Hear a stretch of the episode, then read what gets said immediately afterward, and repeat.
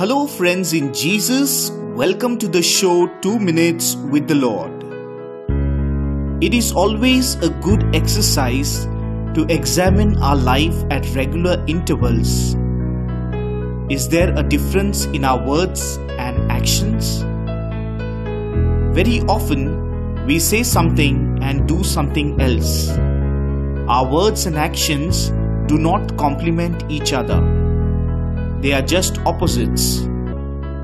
Jesus gives a final address at the Sermon on the Mount by saying, Not everyone who says to me, Lord, Lord, will enter the kingdom of heaven, but only the one who does the will of my Father.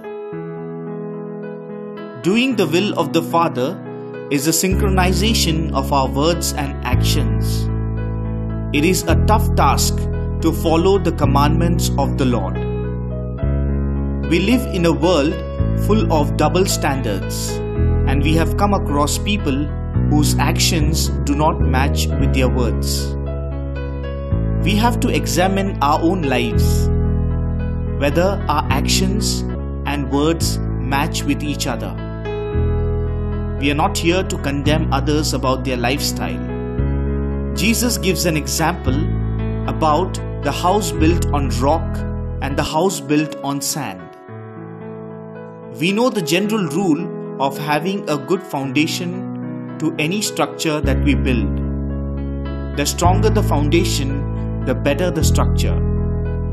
As Christians, we have to build our life in Jesus. If we build like the foolish man, then our life will crumble down. A life without a foundation may be easy, but not for a long time.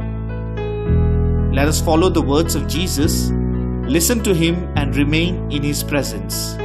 Speak words that resemble our actions. Live a life built on God, our true and solid foundation. Jesus, make me stronger in your name. Amen.